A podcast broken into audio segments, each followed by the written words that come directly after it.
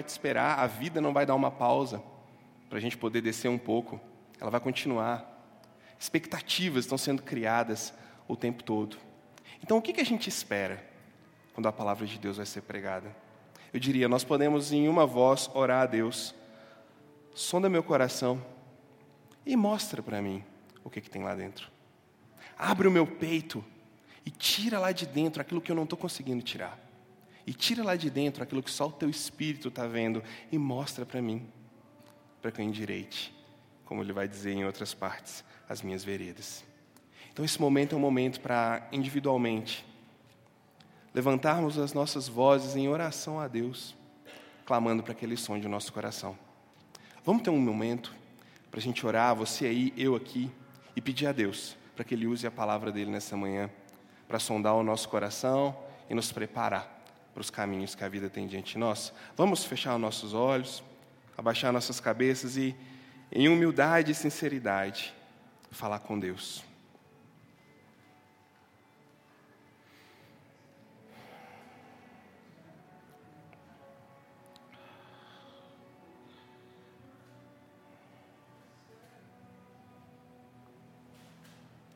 Ó oh, Senhor, nós temos expectativas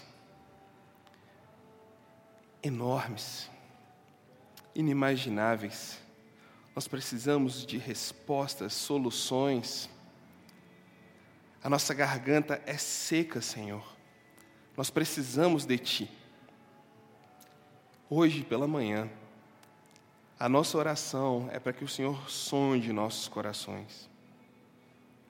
A nossa oração é para que o Senhor nos mostre os nossos caminhos, para que o Senhor encontre espaço para estar à vontade em nosso meio. Nós precisamos, ó Deus, do toque do Teu Espírito. Nós precisamos, Senhor, da Tua direção. Tire de nós toda arrogância, toda altivez, toda desatenção. Que o Teu Espírito encontre corações prontos para serem semeados com a Tua palavra. Também te pedimos, Deus, que o Senhor mantenha longe o nosso inimigo Satanás. Ele nunca foi e nunca será convidado em nosso meio. Então, pelo teu poder e autoridade, nós pedimos que o Senhor o mantenha longe daqui. E que possa haver glória sendo dada ao Senhor. E que possamos também participar desse momento de glória, recebendo do Senhor graça, liderança e força para continuar. E é no teu nome que nós oramos. O nome do nosso Salvador, do nosso Cristo. Amém. Abra sua Bíblia em 1 Coríntios, capítulo 2.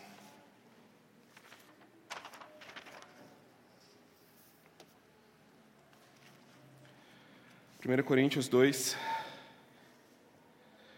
do versículo 6 ao versículo 16. Enquanto você abre, deixa eu pegar minha água aqui.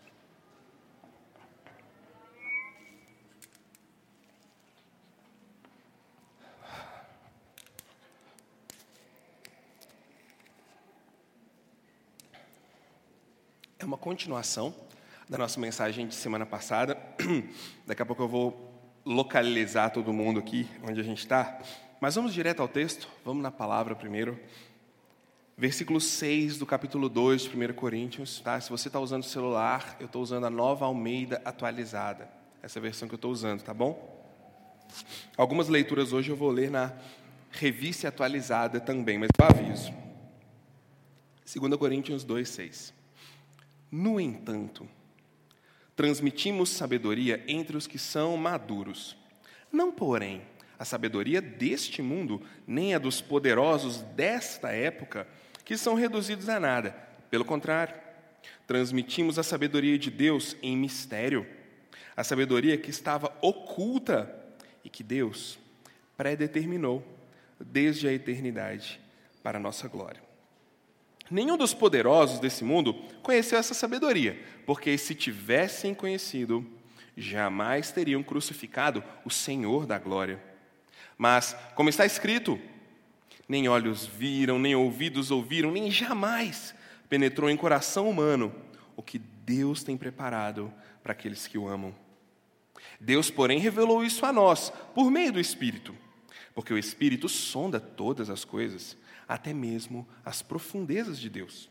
Pois quem conhece as coisas do ser humano, a não ser o próprio espírito humano que nele está? Assim, ninguém conhece as coisas de Deus, a não ser o Espírito de Deus. E nós não temos recebido o Espírito do mundo, e sim o Espírito que vem de Deus, para que conheçamos o que por Deus nos foi dado gratuitamente. Disto também falamos, não em palavras ensinadas pela sabedoria humana, mas ensinadas pelo Espírito, conferindo coisas espirituais com espirituais. Ora, a pessoa natural não aceita as coisas do Espírito de Deus, porque eles são loucura e ele não pode entendê-las, porque elas se discernem espiritualmente. Porém, a pessoa espiritual julga todas as coisas, mas ela não é julgada por ninguém. Pois quem conheceu a mente do Senhor que o possa instruir? Nós, porém, temos a mente de Cristo. Paulo está numa empreitada muito nobre, onde ele está defendendo diante dessa igreja a autoridade dele como apóstolo e a autoridade do evangelho como suficiente. Tanto ele, quanto o evangelho, quanto a palavra de Deus foram rotulados pela igreja de Corinto de uma maneira muito negativa, como fracos, como tolos, como loucura. E ele está falando exatamente um pouco disso. Tanto que ele mostra, no final do capítulo 1 e no início do capítulo 2, que é onde nós estávamos na semana passada, que, de fato, a mensagem de Deus parece louca e sem o menor sentido. Por que ela parece louca e sem o menor sentido? Porque ele escolheu salvar o mundo através de um Messias que morreu crucificado do lado errado do muro. Por que, que a mensagem parece loucura? Porque ele escolheu aqueles que são os menos, os inferiores, os pequenos, os rejeitados, para que neles o poder de Deus fosse elevado e a glória de Deus fosse vista. Por que, que parece loucura? Porque uma mensagem tão poderosa e tão cheia de sabedoria foi pregada por um apóstolo em temor, tremor em fraqueza, em angústia. Talvez alguém poderia dizer: nossa, então Deus usou só loucuras para pregar o seu evangelho, né? Então a, a pregação do evangelho é completamente sem sentido e louca, não tem sabedoria, lógica, sentido nenhum nela, né? É isso que Paulo está dizendo. Acho que Paulo adivinhou que alguém ia perguntar assim, porque ele começa o versículo 6 dizendo: No entanto, transmitimos sabedoria entre os que são maduros. É como se ele dissesse: Mas o que eu falei teve muita sabedoria. Eu não falei só asneira. O que eu falei, eu não inventei. Eu não pesquisei numa fonte rasa, insignificante, sem valor de referência. Não, eu transmiti sabedoria entre os que são maduros. Existe sabedoria no que eu falei, existe uma sabedoria profunda no que eu estou falando, que foi transmitida entre os maduros. Talvez quando a gente lê isso, a gente pensa, tá vendo? Aí, existem verdades de Deus que só podem ser entendidas por um certo grupo intelectual de pessoas por um certo nível de maturidade cristã, por pessoas que já estão lá há muito tempo ou que leram muitos livros de teologia, esses são os maduros, correto? Não.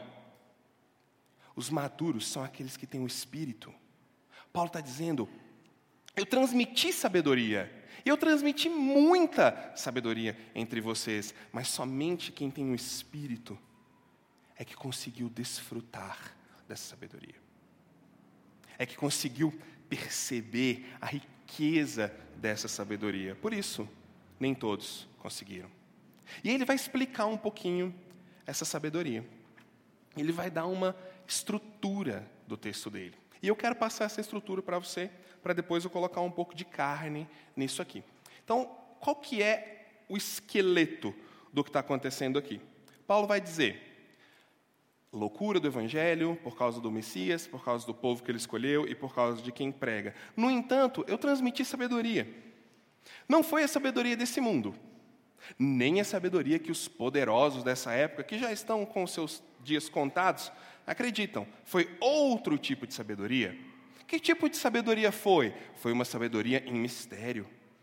Uma sabedoria que estava oculta, mas que foi revelada, que foi trazida às claras. Sabedoria é essa que Deus predeterminou desde a eternidade. E qual foi o resultado dessa pregação de sabedoria? Qual foi o resultado dessa pregação cheia do Espírito? O resultado foi que nenhum dos poderosos desse mundo conheceu essa sabedoria. Isso já era esperado, isso já era óbvio, porque nem olhos viram, nem ouvidos ouviram, nem jamais penetrou em coração humano o que Deus tem preparado para aqueles que o amam. É algo que está difícil de ser percebido por aqueles que não têm o Espírito. Porém, olha que legal isso. Ele falou sabedoria, uma sabedoria diferente, uma sabedoria com um conteúdo muito mais profundo do que a dos poderosos daquela época. Eles rejeitaram, não entenderam, porque de fato eles não eram capazes de imaginar o que Deus tinha separado para aqueles que o amam. Mas Deus, mas Deus nos revelou isso tudo por meio do seu Espírito. Deus revelou de uma maneira espiritual que Paulo vai dizer: aqueles que não têm o um Espírito não conseguem entender, não conseguem olhar para a realidade e pensar a realidade a partir dela. Mas aqueles que têm o um Espírito conseguem olhar a realidade e julgar e pensar todas as coisas de um jeito piedoso. Por quê? Porque eles têm a mente de Jesus. São capazes de experimentar o Evangelho que Deus nos proporciona. Essa é a estrutura do texto aqui. Uma mensagem que foi pregada. Muitos rejeitaram. Isso não é nenhuma novidade, porque eles não tinham condição de imaginar a grandeza dessa mensagem. Porém, por meio do Espírito, Deus revelou essa mensagem de um jeito muito profundo, que capacita as pessoas a julgarem toda a realidade com uma mentalidade completamente diferente. Se você gravou isso aqui, você já entendeu toda a pregação, você já tem o, a parte cognitiva da mensagem. Mas vamos então colocar um pouquinho de carne nessa estrutura. Versículo 6, né? No entanto, falamos com bastante sabedoria, não a sabedoria deste mundo, nem a dos poderosos dessa época que são reduzidos a nada.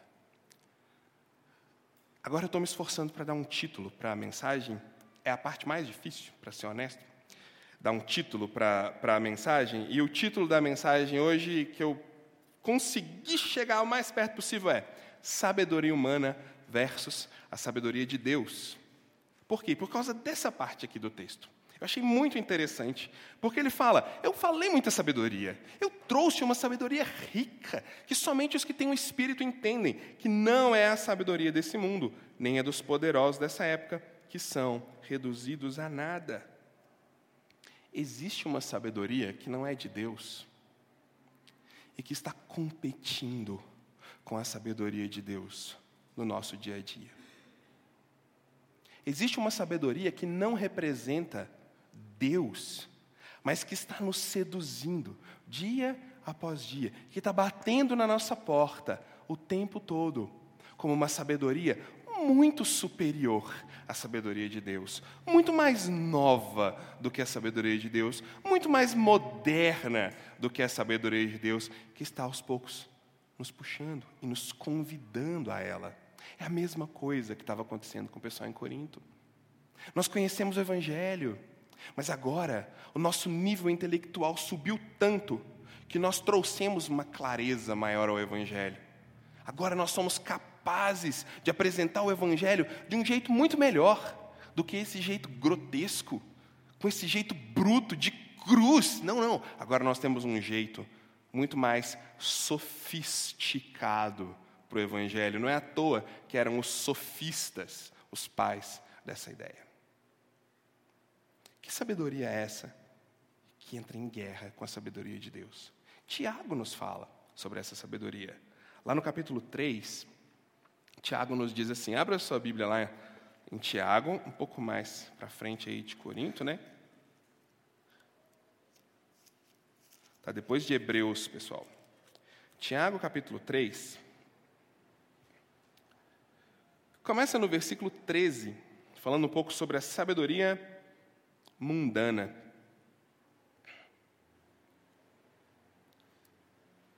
Quem entre vós, entre vocês, estou lendo na revista atualizada, tá bom? Quem entre vós é sábio e inteligente? Mostre em mansidão de sabedoria, mediante um proceder digno, as suas obras. Se, pelo contrário, tendes em seu coração inveja amargurada e sentimento faccioso, nem vos glorieis disso, nem mintais contra a verdade. Esta não é a sabedoria que desce lá do alto, antes é terrena, animal e demoníaca. Pois onde há inveja e sentimento faccioso, aí há confusão e toda espécie de coisas ruins. A sabedoria, porém, lá do alto, ela é primeiramente pura, depois pacífica, indulgente, tratável, plena de misericórdia e de bons frutos, imparcial e sem fingimento. Ora, é em paz que se semeia o fruto da justiça, para os que promovem a paz. A sabedoria humana, mundana, nossa, ela é cheia de confusão. Por que, ela é tão cheia de confusão? Por que ela é tão incerta? Porque ela é cheia de nós, porque ela nos representa. Eu achei muito interessante como o Tiago coloca que a sabedoria humana ela não é definida por ignorância, por burrice, com perdão da grosseria, por atitudes toscas. Não! Ela é definida por egoísmo, por pensar somente em si. Ela é definida por um sentimento faccioso, um sentimento de auto-interesse. A palavra para faccioso é cheio de auto-interesse. Ele fala duas vezes cheio de inveja e cheio de alto interesse. Isso representa a sabedoria humana. Exatamente o que estava acontecendo em Corinto. O próprio nome sendo elevado, eu sou de fulano, eu sou de Beltrano, é o meu partido, é a minha visão, é o meu jeito.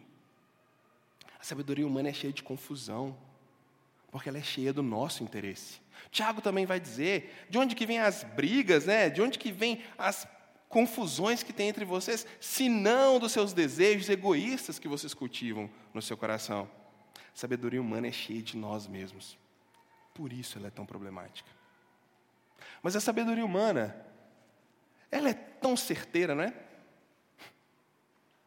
Nós produzimos tanta sabedoria confiável e certeira. Você concorda comigo? Vou te dar um exemplo simples e bobo. Há um tempo atrás, comer ovo era pecado.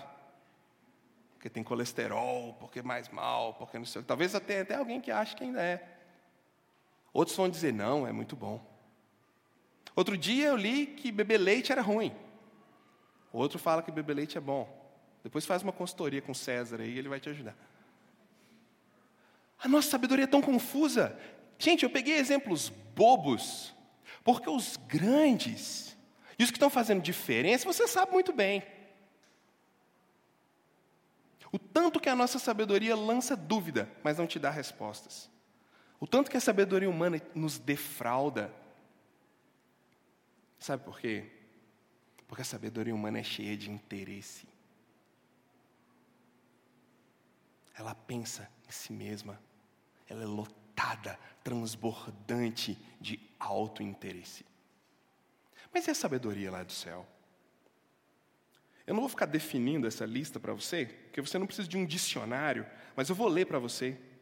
A sabedoria de Deus é pura, pacífica, indulgente. Indulgente é disposto a perdoar, pronto para liberar perdão, tratável, plena de misericórdia, plena de bons frutos, imparcial, sem fingimento. A sabedoria que vem lá do céu é uma pessoa, é Jesus Cristo. Olha para Jesus, para Jesus, e você vai ver. E o mais legal é que Jesus é o exemplo supremo, não de auto-interesse, não de autoproteção, não, mas de entrega de si mesmo, de doação de si mesmo, de pensar no outro mais do que em si mesmo. Existe uma sabedoria que vem lá do alto, e essa sabedoria tem um nome, o nome dela é Jesus. Por isso ela é tão plena, por isso ela é tão disposta a perdoar, por isso ela é tão disposta a acolher, por isso ela é tão disposta a receber. Ele fala: os poderosos dessa época, cheios de sabedoria, estão passando, estão acabando. Salmo capítulo 2, versículo 4 diz assim: Deus está rindo deles, porque eles passam como pó, tão convictos em sua própria sabedoria. Perceba um contraste. Aqueles que estão tão convictos em sua sabedoria humana, a ponto de rejeitar Deus, estão se desfazendo. Essa é a palavra, desfazendo. A tradução da, da NA colocou reduzidos a nada. Eu não, não, eu não gosto muito dessa tradução. Acho que se fosse estão se desfazendo, estão se desmanchando, a gente entenderia mais, com mais riqueza o que isso significa. Quanto mais apegados na sua própria sabedoria, menos perenidade eles têm. Mas a sabedoria de Deus, ela está nos mantendo caminhando até agora. Ela está mantendo Paulo discursando até agora. Ela está mantendo Paulo escrevendo até agora. E ele continua. Não a sabedoria desta época, mas a sabedoria de Deus. Uma sabedoria que foi transferida, falada com vocês, em mistério. A sabedoria de Deus em mistério. A sabedoria que estava oculta, mas que Deus predeterminou desde a eternidade para a nossa glória. Paulo está dizendo, a gente está trazendo às claras o que vocês não conseguiam entender. Aquilo que desde muitos, muito antes, lá na Grécia Antiga, os filósofos estão tentando descobrir. Aquilo que eles estão lá tentando pensar, qual é o sentido da vida? Está na água, está no vento, está no sol, Está no movimento? Está no logos? Onde que está esse mistério que a gente está tentando por séculos e séculos descobrir? Paulo fala, aquilo que estava oculto, longe da percepção de vocês, é o que eu estou revelando aqui, é Jesus. Nós vimos semana passada, Colossenses capítulo 3. O mistério, aquilo que antes, capítulo 1, perdão, aquilo que antes estava oculto, Deus achou por bem revelar a todos nós. E o que era isso? Cristo em vocês, uma esperança gloriosa. Cristo em vocês, um selo de continuidade, não um selo de aniquilamento. Sabedoria é essa que Deus, como ele diz, pré-determinou antes para a nossa glória. Paulo vai falar lá em Efésios, capítulo 3, versículo 10, o seguinte: para que, pela igreja, a multiforme sabedoria de Deus se torne conhecida agora dos principados e potestades nos lugares celestiais, segundo o eterno propósito que ele estabeleceu em Cristo Jesus, pelo qual temos ousadia e acesso mediante a fé nele. Paulo está dizendo: eu estou trazendo para vocês aqui uma coisa muito mais profunda, algo muito mais duradouro que Deus preparou antes para que você desfrutasse. Não uma sabedoria qualquer que te seduz e que te defrauda, mas algo que te dá perenidade. E ele fala uma frase assim, no mínimo curiosa, que é assim: nenhum dos poderosos desse mundo conheceu essa sabedoria porque se a tivessem conhecido, não teriam crucificado o Senhor da glória. Primeiro, talvez nos seus estudos aí no guia durante a semana você ficou pensando, né? Quem são os poderosos dessa época? Alguns escritores vão dizer, são todos e quaisquer governantes de todos os tempos, de todas as eras. Eu acho que é demais. Acho que Paulo não estava com essa pretensão toda, não. Quem que ele tinha em mente? Eu diria, no primeiro contexto, as pessoas que crucificaram Jesus. O imperador, o rei, Pilatos, Tibério, César, os sacerdotes e, os, e o pessoal lá do Sinédrio, que falou: prende ele, vamos soltar Barrabás. Gente, Paulo está fazendo uma menção a um dos melhores governos e uma das mais estruturadas religiões que já existiram nesse mundo: o Império Romano e a religião judaica. Ele está dizendo: o melhor governo, a gente tem as estradas que eles fizeram até hoje. A gente usa no direito o pensamento deles até hoje, não é verdade? Foi um governo que trouxe perenidade. Nós usamos o Antigo Testamento até hoje. É, o, o nosso Salvador nasceu numa fé judaica. A gente está falando de algo estruturado. Paulo vai dizer o seguinte: o melhor governo, a melhor religião não foram capazes de perceber o rei na frente deles. E o que eles fizeram foi matar ele como um louco qualquer, pendurado naquela cruz.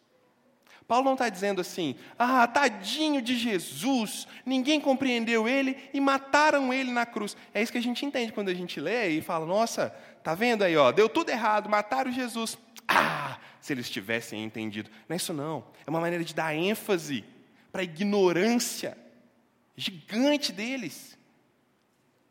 Se eles tivessem percebido, eles teriam parado com essa loucura de matar o Messias como eu tenho falado, do lado errado do muro, pendurado numa cruz, no meio de um entulho de dejetos, de corpos. Eles não perceberam. Mas aí ele vai dizer: Isso não é surpresa? Isso não me, não me assusta? Porque é algo que pouca gente imagina, na verdade, quase ninguém consegue imaginar que Deus tem preparado para aqueles que o amam, porque nem olhos viram, nem ouvidos ouviram, nem jamais a mente humana foi capaz de conceber o que Deus preparou para aqueles que o amam.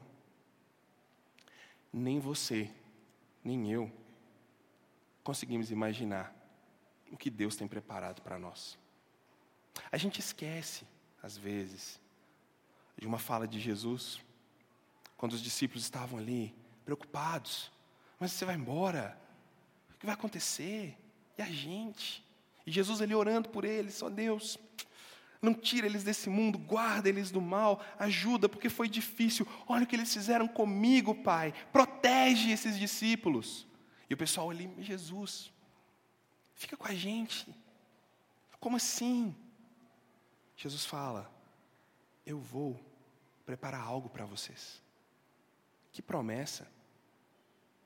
Olha bem, Lá em João, Jesus está orando para eles serem protegidos da desgraça desse século, do mal deste século, da angústia, da dúvida deste século.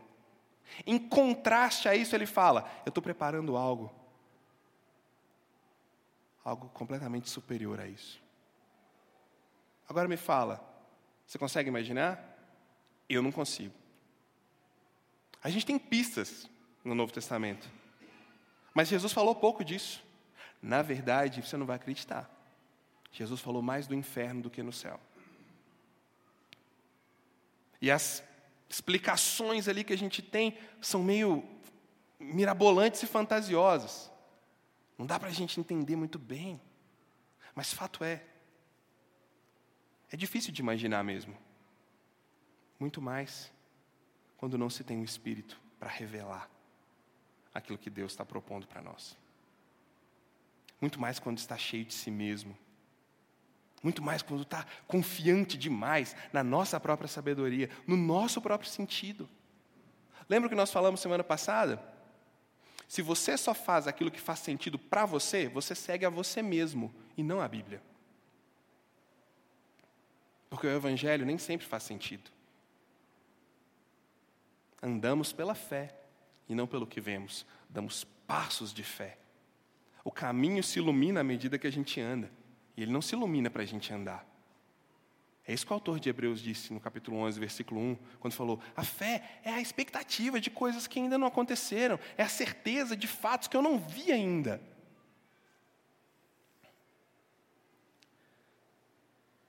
Porém, tudo isso aqui, que os cheios da sua própria sabedoria, que os poderosos, que os inteligentes não conseguiram entender.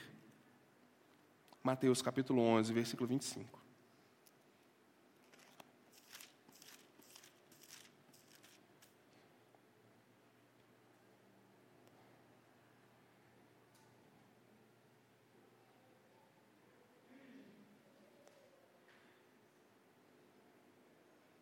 Vinte e oito, perdão.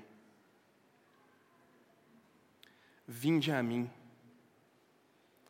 todos os que estão cansados, sobrecarregados, eu vos aliviarei. Tomem sobre vocês o meu jugo, aprendam de mim, porque eu sou manso e humilde de coração, e vocês acharão descanso para suas almas. Porque o meu jugo é suave e o meu fardo é leve. Aquilo que o poderoso não encontrou sentido, aquilo que o inteligente não conseguiu compreender, o fraco encontrou um abraço. Aquele que era o menos, o inferior, o qualquer, o rejeitado, ele foi e ele encontrou. O cheio de si, o abastado, o que não precisa de descanso, o que não precisa de médico, o que não precisa de cuidado, esse ficou perdido na loucura dos seus pensamentos. Em Jesus, os que são menos encontram espaço para que neles o poder de Deus seja manifesto.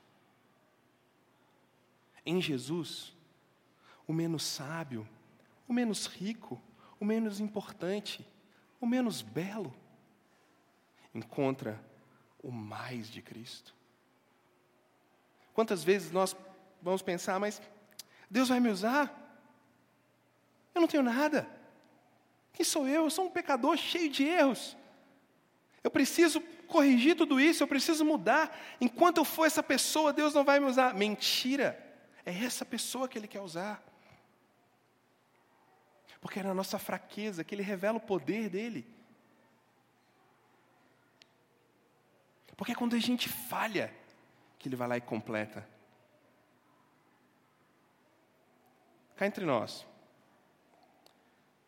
Se você fosse esperar resolver as suas situações, pensa nos seus pecados, nas suas dificuldades. Se você fosse esperar isso para orar a Deus, que dia você teria feito sua última oração? Pois é. Então nós vamos esperar resolver tudo para nos sentirmos úteis? Nós vamos esperar Deus resolver tudo? Oh, preciso me aprimorar autodesenvolvimento, preciso estar bem para poder falar. Não é assim que funciona. Deus pega o mais doido, o mais sem qualificação, o menos, menos, menos, menos, e fala para ele: vai ser pastor. E capacita ele. E ensina ele. E na loucura, na fraqueza, ele usa. Vinde a mim os que estão cansados, porque eu não vim chamar os justos. À luz de 1 Coríntios, fica fácil agora entender quem são esses justos que não precisam de médicos. São os cheios de si, os cheios de sentido, os intelectualoides da fé, que só faz sentido que eles acreditam, do jeito deles. Eles estão muito ocupados consigo mesmos para perceberem que são menos. O problema é que quanto menos nós percebemos o nosso tamanho, mais distante a gente está de um cuidado, de uma atuação, de um milagre de Deus. Mas quando a gente percebe o nosso tamanho, a nossa insignificância, mais perto a gente está de ser um instrumento, de receber a glória de Deus para servir. Sabe, às vezes a gente faz tão pouco. Isso às vezes nos trava tanto Que a gente pensa, não, eu não, não, não posso. Não, eu não posso ir lá falar com aquela pessoa porque eu não tenho, eu não tenho treinamento, eu não fiz um seminário, eu não fiz uma faculdade, eu não fiz um mestrado, eu não fiz isso, eu não posso ir lá. Isso é mentira que tira de nós a riqueza da igreja, Cristo em nós, a grandiosa esperança de glória. Nós nos movemos na direção uns dos outros, na direção do mundo, porque Cristo está em nós. Esse é um mistério que eles não entendiam. Essa é a jogada que para eles não fazia sentido, mas que colocava o poder de Deus para acontecer, que fervia a coisa. A fé para eles era como um fogão de indução. Você põe a panela ali com a água, ela ferve, mas você não vê o fogo.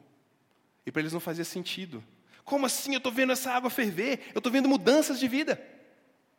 Eu estou vendo pessoas acreditando, eu estou vendo pessoas sendo transformadas, mas cadê o, o sentido que eu tanto quero aqui?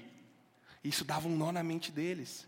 Mas a gente hoje sabe, isso é o poder de Deus nos desafiando a ir apesar de quem eu sou. Talvez você já reparou, quase sempre eu faço uma oração a Deus muito sincera quando eu subo no púlpito para pregar. Falo para Deus: Deus, fala com a sua igreja apesar de mim. Sabe por que eu oro isso? Porque é verdade. É mais ou menos uma maneira de dizer para Deus: Ó oh, Deus, não deixa eu estragar as coisas, mas seja poderoso no que eu faço. Esse é o espírito que nos move uns aos outros. Se você olhar ao seu redor, a gente, você vai ver tantas necessidades, tantas coisas, tantas almas sedentas. E às vezes falta a gente confiar um pouco no evangelho sem sentido para ir lá.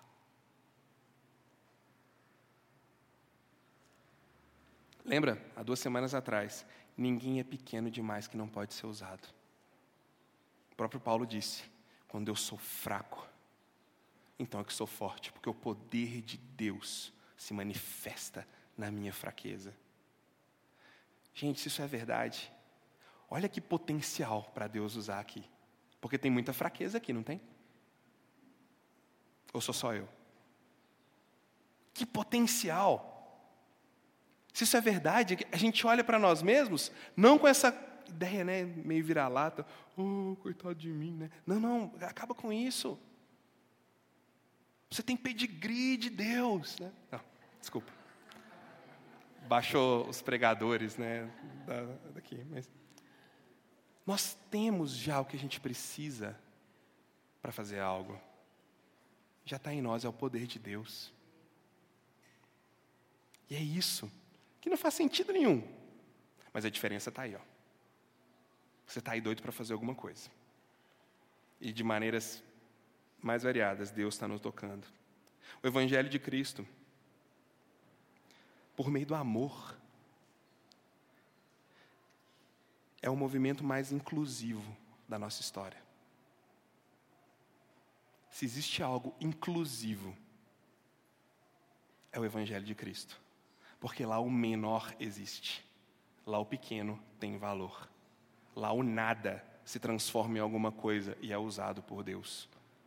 Se existe algo querendo incluir pessoas hoje, deixa eu te falar uma coisa: não é a sua política nem a sua ideologia, é o Evangelho muito mais do que qualquer bandeira que você possa levantar. O Evangelho já pensou nisso antes. Porque ele é o poder de Deus. Isso é lindo. Isso nos liberta. Isso nos dá graça. Isso nos dá paz. Para caminhar no mundo como quem acolhe, porque fomos acolhidos por Cristo. Lembra disso? Ninguém é pequeno demais que Deus não possa usar. No Evangelho, os pequenos têm lugar. Cristo está incluindo pessoas e nós podemos fazer parte disso. Isso é lindo. Fique livre para experimentar o Evangelho nisso. Continuando o texto. Os poderosos não entenderam. Os poderosos não imaginaram, mas Deus revelou. Aquilo que o ser humano não conseguia pensar por ele mesmo, Deus revelou. Deus, porém, versículo 10, revelou isso a nós por meio do seu Espírito. O que, que ele revelou, gente? As coisas que nem olhos viram, nem ouvidos ouviram, nem penetrou no coração humano, coisas inimagináveis. Ele revelou onde?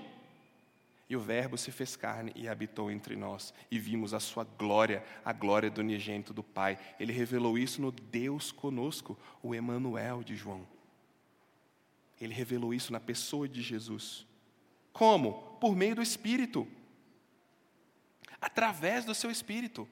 Mateus capítulo 16, deixa eu achar aqui.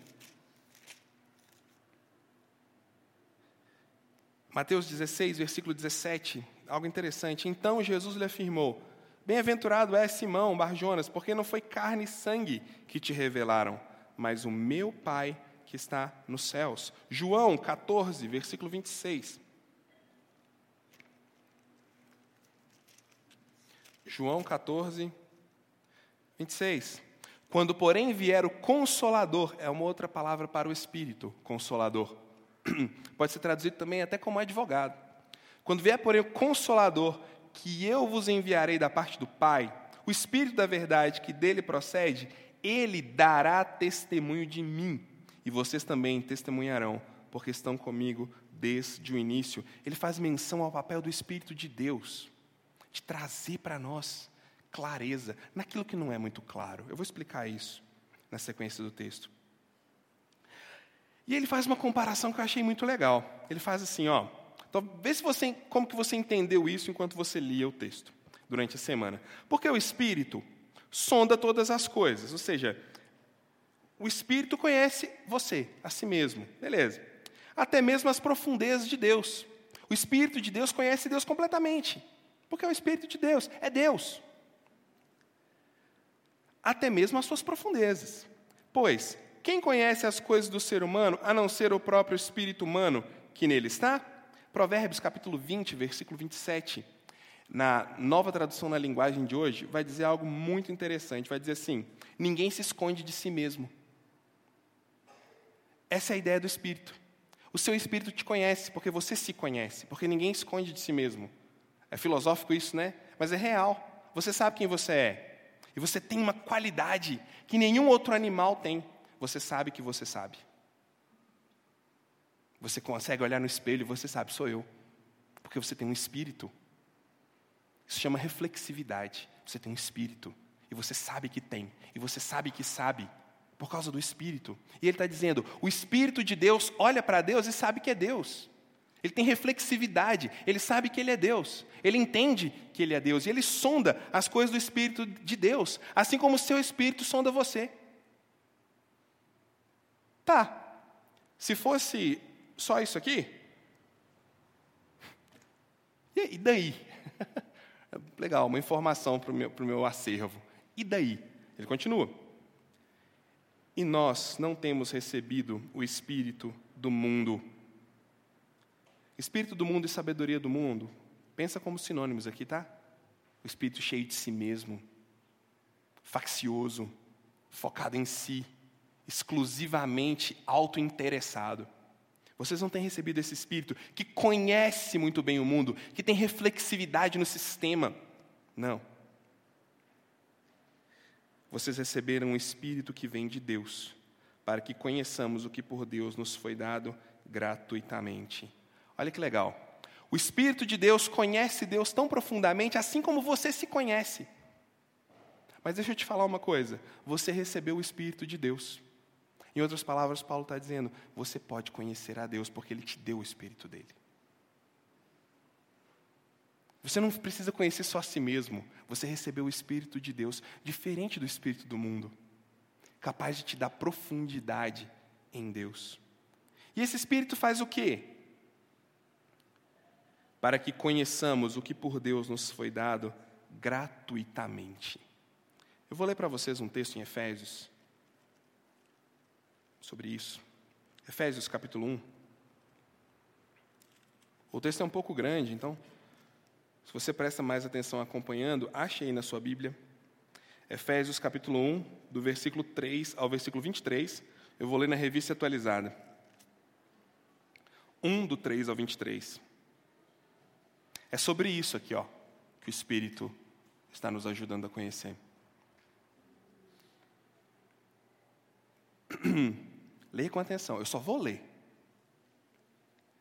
Bendito o Deus e Pai de nosso Senhor Jesus Cristo, que nos tem abençoado com toda sorte de bênçãos espirituais nas regiões celestiais em Cristo.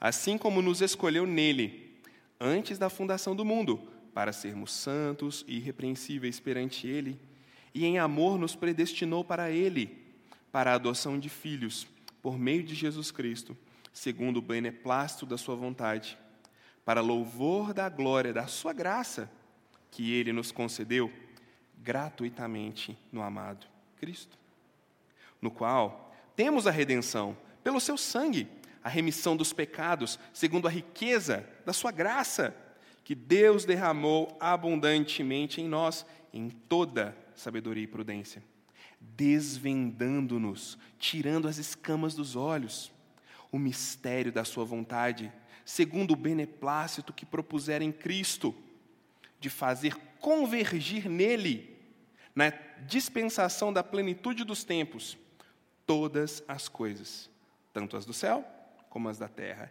Nele digo, no qual fomos também feitos herança, predestinados, segundo o propósito daquele que faz todas as coisas, conforme o conselho da sua vontade, a fim de sermos para o louvor da sua glória, nós, os que de antemão esperamos em Cristo.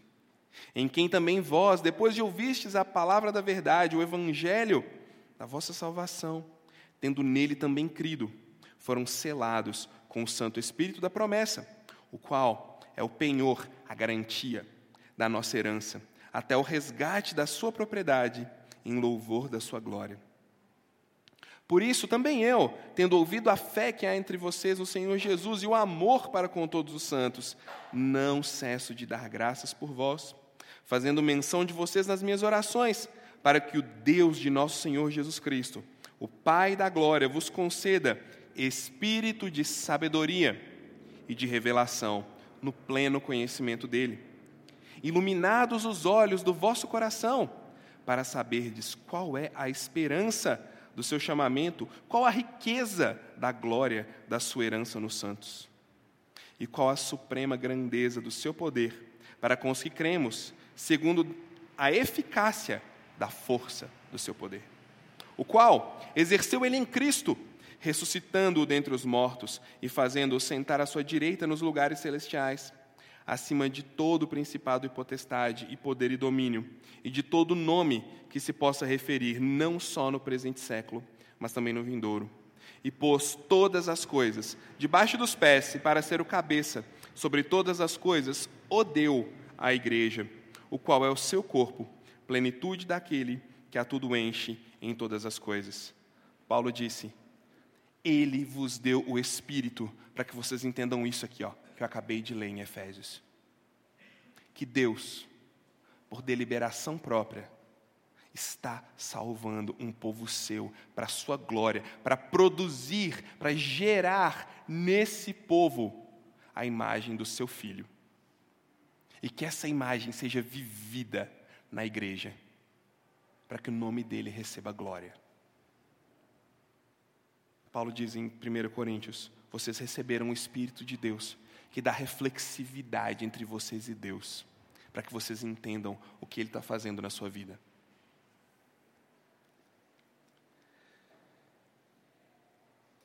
Disto, ele volta, está fechando o raciocínio dele agora. Por isso, o que nós falamos é tão superior, ele vai dizer.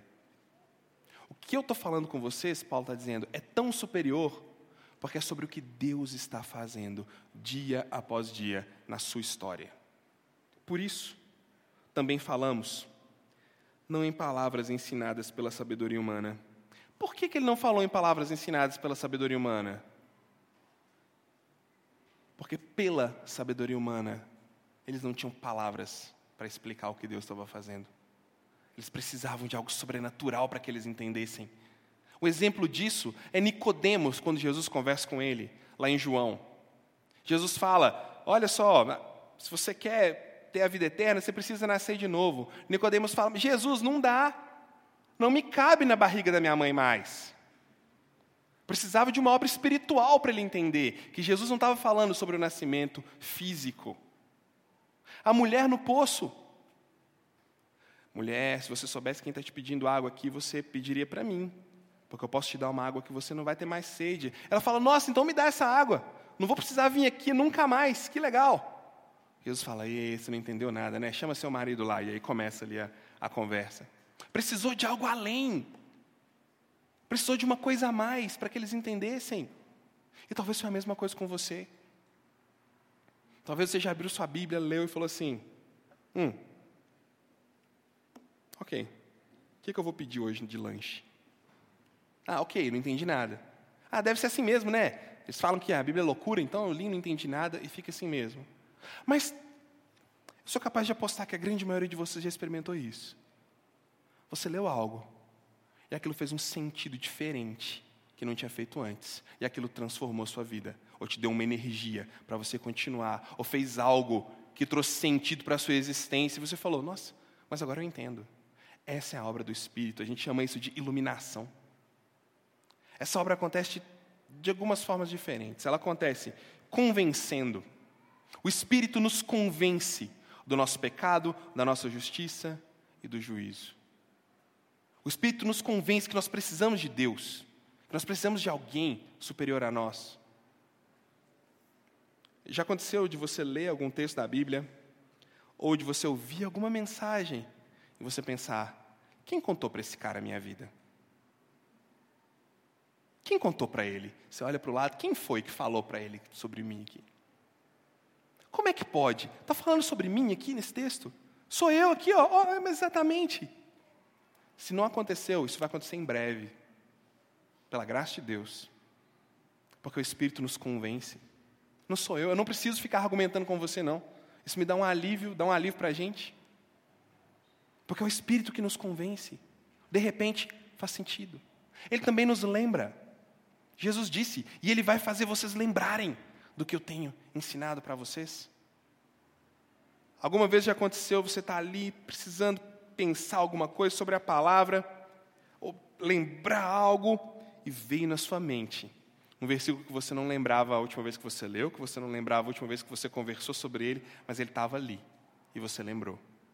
Se isso aconteceu, isso vai acontecer em breve também. É o Espírito nos iluminando, dando vida para as coisas, nos ensinando e nos lembrando. E o mais bonito disso tudo, continuando o texto,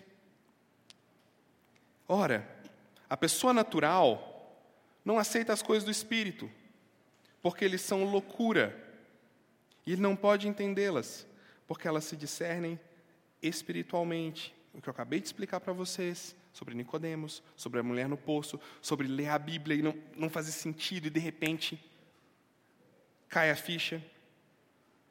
Porém, a pessoa espiritual julga todas as coisas, mas ela não é julgada por ninguém. Aqui eu queria explicar um pouquinho mais para vocês, porque isso pode ser entendido de um jeito muito negativo. A pessoa espiritual julga todas as coisas. Hum, mas eu não sou julgado por ninguém, porque eu sou espiritual. Parece ridículo, não é? Parece absurdo alguém entender assim, mas é assim que muita gente entende. Não, não, eu sou um crente espiritual, então agora eu posso apontar os pecados de todo mundo não entendeu nada. Essa é a pior, essa é a pior situação. Porque não é nenhum poderoso dessa época, né? continua sendo pessoa simples como nós, mas não entendeu nada. Não é isso que Paulo está dizendo. Que ele está dizendo? A pessoa que recebeu o Espírito de Deus e consegue compreender os pensamentos e os desígnios de Deus, ela consegue olhar para a realidade e pensar a realidade a partir dos ensinamentos de Deus. Isso é julgar todas as coisas. Isso é um viver piedoso. Não sei se você se lembra, mas o que é um viver piedoso? É amar o que Deus ama e odiar o que Deus odeia. É se aproximar daquilo que Deus ama, daquilo que Deus valoriza e deliberadamente se afastar daquilo que Ele não ama, que Ele não valoriza, que Ele sabe que nos faz mal. A pessoa que recebeu o Espírito, ela consegue olhar para a realidade e julgar a realidade. Se aquilo é algo espiritual ou não. Se aquilo é algo edificante ou não. Se aquilo é algo bom ou não. Ela consegue discernir se a sabedoria é a sabedoria facciosa, demoníaca, separadora, ou se é a sabedoria que se revela na pessoa de Cristo, ela consegue olhar para isso e discernir. Isso não é um mandamento. Do tipo, tá vendo? Você tem que ser espiritual, você tem que discernir as coisas. Não funciona assim. Tá? Jesus não faz assim, não funciona assim na Bíblia. Mas isso é um grande termômetro. É um grande termômetro sobre a liberdade que damos ao Espírito. Quando diz que a pessoa espiritual é capaz de julgar todas as coisas, significa a pessoa espiritual vai ter um senso crítico mais aguçado, mais acurado, mais inteligente e mais perspicaz do que aqueles que se julgam os sábios e poderosos dessa época, capaz de avaliar todas as coisas. Ele não vai ser um alienado que olha para o mundo ah, e não pensa as coisas, pelo contrário. Ele consegue olhar com um pensamento crítico. O pensamento crítico dele? Não, o nosso pensamento crítico é muito criticável. Mas com o pensamento crítico do Evangelho, ele consegue olhar para as coisas e pensar: ok, isso condiz com o meu Senhor? Isso condiz com a mensagem do meu Senhor? Isso revela sabedoria humana ou sabedoria de Deus? Isso é um termômetro. Ou seja, quanto maior a nossa avaliação crítica da realidade à luz do Evangelho, maior a tendência de a gente ter um espírito com bastante liberdade para atuar em nós. Quanto menos intencionalidade crítica em relação à realidade nós temos, nós entramos naquele grupo que a gente odeia estar, os alienados, de verdade, e a gente está dando pouca liberdade para o espírito atuar. Por isso que é um termômetro. Não é para nos julgar, mas é para que a gente se avalie. Mas tem o, o final, né? E ele mesmo não é julgado por ninguém. Ele faz o que ele quiser e eu não estou nem aí para a opinião dos outros. A opinião dos outros não me importa. Não quero saber o que os outros pensam de mim, eu vivo minha vida, eu sou eu mesmo, eu me libertei, porque o que importa é ser feliz. É isso, gente? Não. Não é isso. A partir do momento que ele avaliou, que ele julgou, que ele submeteu a realidade aos princípios de Jesus, ele vive aquilo sem medo de ninguém. Ele não pede desculpas por se posicionar. Cá entre nós, vamos chegar ao ponto de pedirmos desculpas por nos posicionarmos ao lado da palavra? Paulo está dizendo: quem tem o Espírito não deve nada a ninguém, não é julgado por ninguém. Ele pode ter a confiança que a reflexividade dele está em Deus, e não nele mesmo, e não nos outros.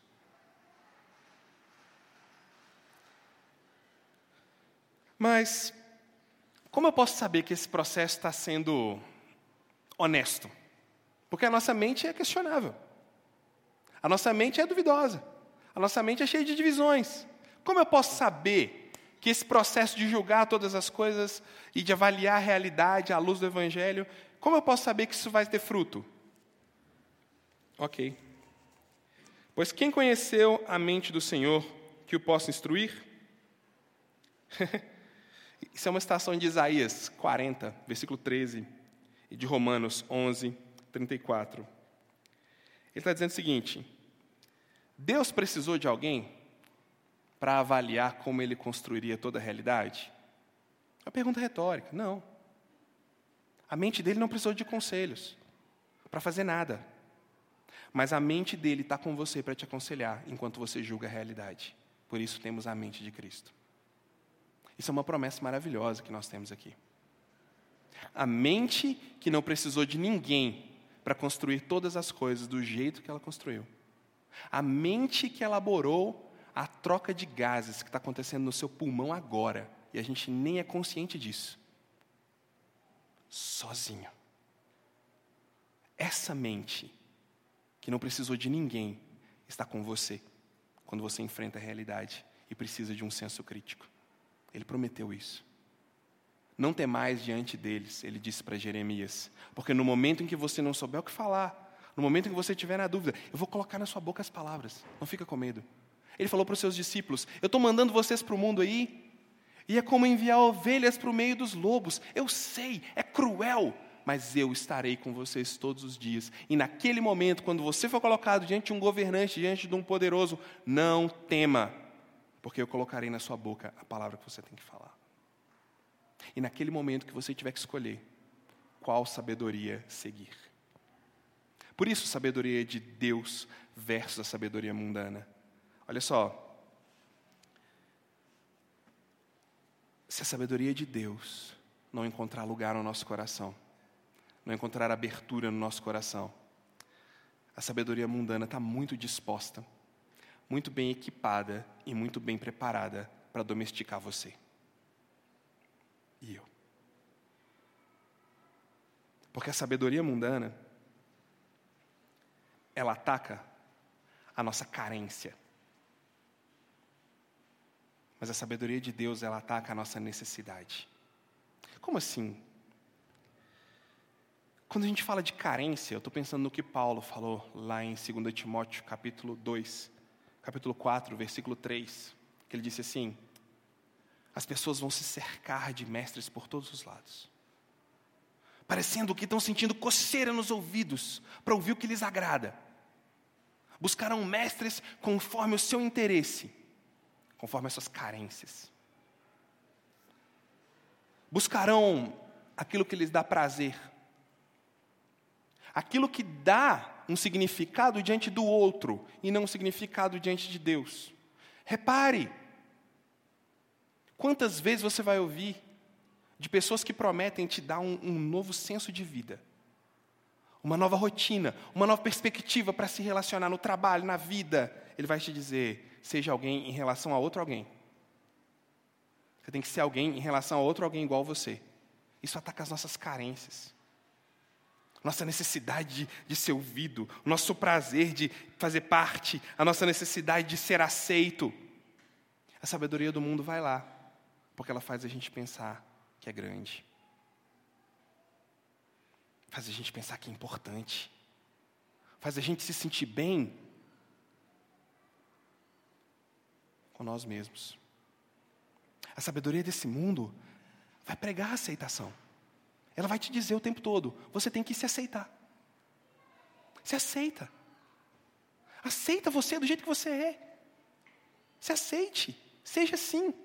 Olha, eu tenho aqui uma lista de como você deve viver sua vida.